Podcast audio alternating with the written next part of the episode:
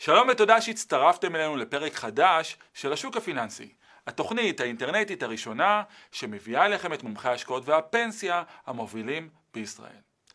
הסכם שמיים פתוחים וכניסתם של חברות הלואו-קוסט לישראל מוביל לכך שישראלים רבים יוצאים לחול בעלות נמוכה מזו שהתרגלנו לראות בשנים האחרונות. אבל בדרך לחופשה שלכם תצטרכו כנראה להצטייד בביטוח נסיעות לחול המתאים לאופי הנסיעה. מה אתם צריכים לדעת רגע לפני שאורזים את המזוודה, ומה באמת אפשר לעשות אם חליתם או נפצעתם חלילה בחופשה. השוק הפיננסי, בואו נתחיל.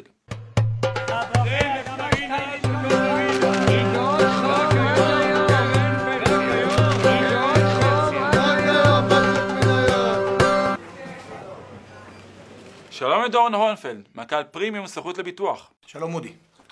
אז דורן, לטובת הצופים שלנו, מה כוללת בתוכה פוליסת ביטוח הנסיעות לחול, והאם קיימים הבדלים בין התוכניות והחברות השונות? בסך הכל מבחינת כיסויים, פוליסת ביטוח נסיעות לחול היא פוליסה לכאורה מאוד מאוד פשוטה.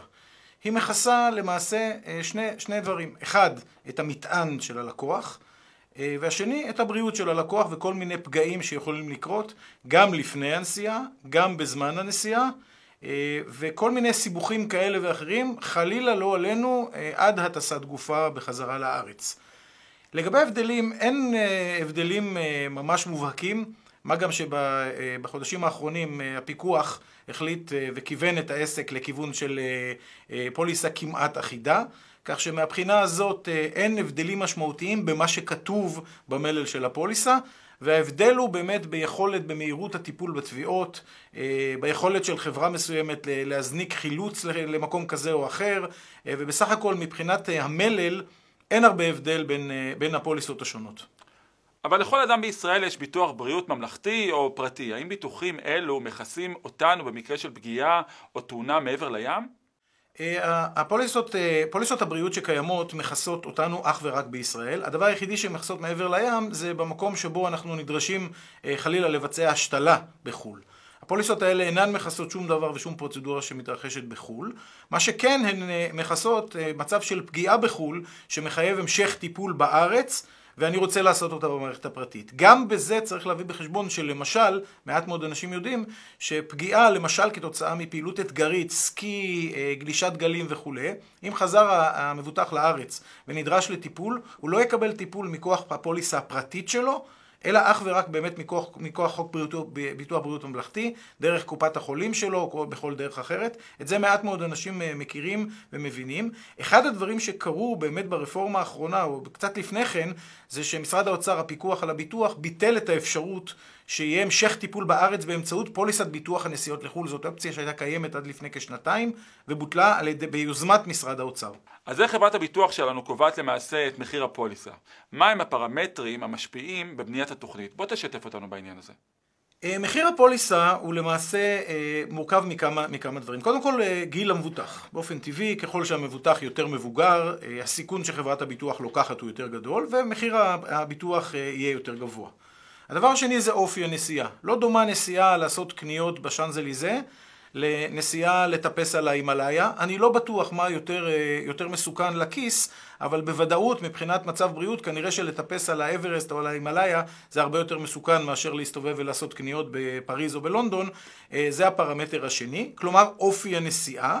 וגם לגבי אופי הנסיעה, מדובר פה על רבדים שונים.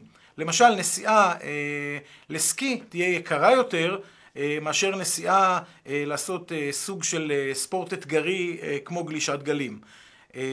הפרמטר הוא, הוא פרמטר לחלוטין לפי אופי הסיכון שחברת הביטוח מעריכה, וכמי שמבטח כמות גדולה מאוד של ימים, במיוחד גולשי סקי, אני יכול להגיד בהחלט שכמות הפציעות בסקי למשל הרבה יותר גבוהה מאשר כמות הפציעות למשל בחתירה של סאפ או בדברים כאלה.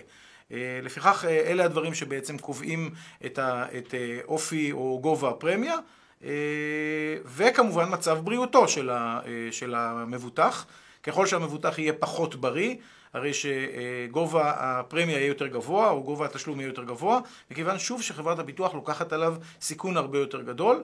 לשמחתנו יש היום גם מסגרות שיודעות לאפשר לאנשים שאך נגיד לפני שבוע עברו צנתור והרופא מרשה להם לטוס, לקבל ביטוח וכיסוי כולל להחמרה של מצב הבריאות הקיים שלהם. הפוליסות יקרות מאוד, אבל אני כבר שלחתי לחול מבוטח עם מצב ששחמת כבד במצב מתקדם לשלושה שבועות בפרמיה מאוד מאוד גבוהה. שלושה חודשים אחרי שהוא חזר הוא הלך לעולמו, לפחות הייתה לנו את האפשרות לבטח אותו ולתת לו את הגרייס לנסוע לחול בפעם האחרונה עם המשפחה שלו, וזה הרבה מאוד כשמדובר בענף ובמקצוע שלנו. דורן, הציבור הישראלי נוטה לרכוש את ביטוח הנסיעות לחול ממש בסמוך למועד הטיסה באמצעות חברות כרטיסי האשראי או ברכישה מזדמנת באינטרנט. מהי המלצתך המקצועית בעניין הזה, ואם נכון לנו לפעול בצורה הזאת? אני יכול להגיד uh, כלל אצבע. ככל שהרכישה תהיה קלה יותר, הטיפול בתביעה יהיה קשה יותר. אין טעות קשה יותר מאשר לרכוש uh, ביטוח ממש בסמוך לנסיעה. אני מכיר אנשים שאומרים, ממש לפני שעליתי למטוס, רכשתי לעצמי ביטוח. זו טעות, מכיוון שעלות הביטוח תשעים יום לפני או תשעים דקות לפני שעלית למטוס היא אותה עלות. ההבדל בין, הפול... בין הביטוח שקיים תשעים יום לפני, זה שהוא מכסה אותך מפני מצב שבו חלילה חלית, אתה או קרוב משפחה מדרגה ראשונה, באופן בלתי צפוי ומפתיע, ונאלצת לבטל את הנסיעה. אם לא יהיה לך כיסוי ביטוחי, מה שיקרה זה שאתה תיסע בהוצאות הביטול בעצמך.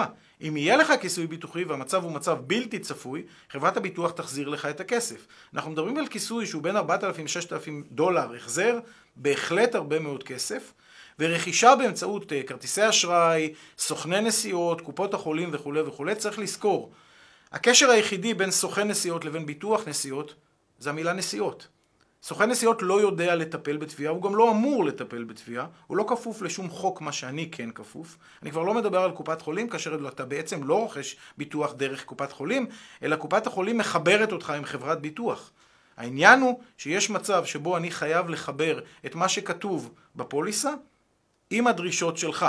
אני יודע לעשות את זה. אתה לבד כנראה לא תדע לעשות את זה, או ברוב המקרים יהיה לך מאוד מאוד קשה לעשות את זה. ולכן ההמלצה היא לרכוש מוקדם ככל האפשר, באמצעות איש מקצוע, ופשוט לא לשחק עם הסיפור הזה, מכיוון שיש לנו באמת דלתות או הפרשים של דולרים בודדים, וגם אם זה קצת יותר, חשוב מאוד שתיסע לחול, כאשר אתה באמת באמת שקט אם קרה משהו. אז יוצא אדם לחופשה בחול, וחלילה עובר תאונה או זקוק לעזרה רפואית כלשהי. מה עליו לעשות? איך למעשה מפעילים את הביטוח הזה? איך אתה גם כמייצג שלו נכנס פה לתמונה מול חברת הביטוח? מה זה דורש ממך מעבר להרגעה של הלקוח שלך? קודם כל, הרגעת הלקוח זה לא משהו שאפשר לזלזל בו. אבל ברוב הכיסויים הביטוחיים, מה שקורה זה שהלקוח מוציא כסף מכיסו, משלם, אוסף קבלות, חוזר לארץ ומגיש תביעה. במקרים כאלה, זה המיעוט של המיעוט של הלקוחות שלי, אבל במקרים כאלה צריך להיות שם מישהו שידע להסביר לו ולהבהיר לו ולגרום לכך שאוסף המילים שכתוב, שכתובים בפוליסה יהפכו להיות תשלום בכסף. זה לא כל כך פשוט. חברות הביטוח, לא שהן לא אוהבות לשלם, אבל הן לא אוהבות לשלם כשלא צריך, ואז אנחנו נמצאים במצב שבו אמנם יש הרבה מאוד הבטחות, אבל גם צריך לקיים אותן. בגדול, בחלק או באחד מהמוצרים, ואני פה אראה את המוצר ואני אסתיר את הזה, אתה מקבל כרטיס אשראי בעצם. כרטיס פלסטיק כמו כרטיס אשראי. ברגע שקרה משהו, אתה מתקשר למוקד של אותה חברה, הם מטעינים לך את הכרטיס בכסף, אתה הולך לרופא, הרופא מגהץ את הכרטיס, ואם אין שם רופא שיודע לגבות בכרטיס אשראי, אתה מקבל קוד סודי, מושך כסף מהכספומט, משלם, ונגמרה התביעה. גם במקרה כזה, שזה נראה כאילו ללא מגע יד אדם, מקרה שהיה לפני חודשיים, התקשרה אליי לקוחה מבהותן, יום שישי, ארבע וחצי אחרי הצהריים, אלף שש מאות מטר גובה עם מחלת גבהים.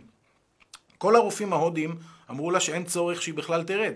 עשינו פה התייעצות בחדר המצב של חברת הביטוח, הם הודיעו ושלחו לשם חילוץ. כשהיא חזרה לארץ, אמרו לה הרופאים שאם הייתה נשארת שם עוד שלוש שעות, היא הייתה נכנסת למצוקה נשימתית, במקרה הטוב היה נגרם לה נזק מוחי, במקרה הרע היינו נאלצים להטיס אותה כגופה.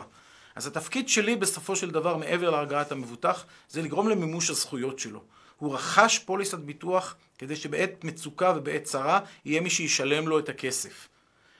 ואני נמצא שם כדי לגרום לזה, כדי לחבר את ההבטחות שהבטיחו לו עם הכסף שנכנס לחשבון הבנק שלו, עם הביטחון והשקט שלו, וכדי לסגור את המעגל הזה. אגב, רוב המבוטחים, ואני אומר להם את זה, עד שלא תתבע, לא תדע. זאת אומרת, אתה זרקת כסף לחינם. אבל ביום שבו, ביום שבו תתבע, אתה מאוד מאוד תרצה שאני אהיה שם.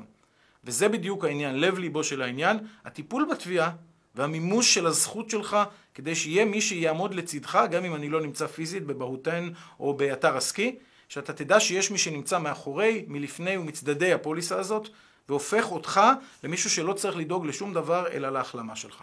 אז ראינו שפוליסת ביטוח נסיעות לחו"ל יכולה לספק הגנה בטוחה בזמן שהותנו מעבר לים. אך רצוי שבצד השני יהיה איש מקצוע שיוכל ללוות אותנו בעת צרה.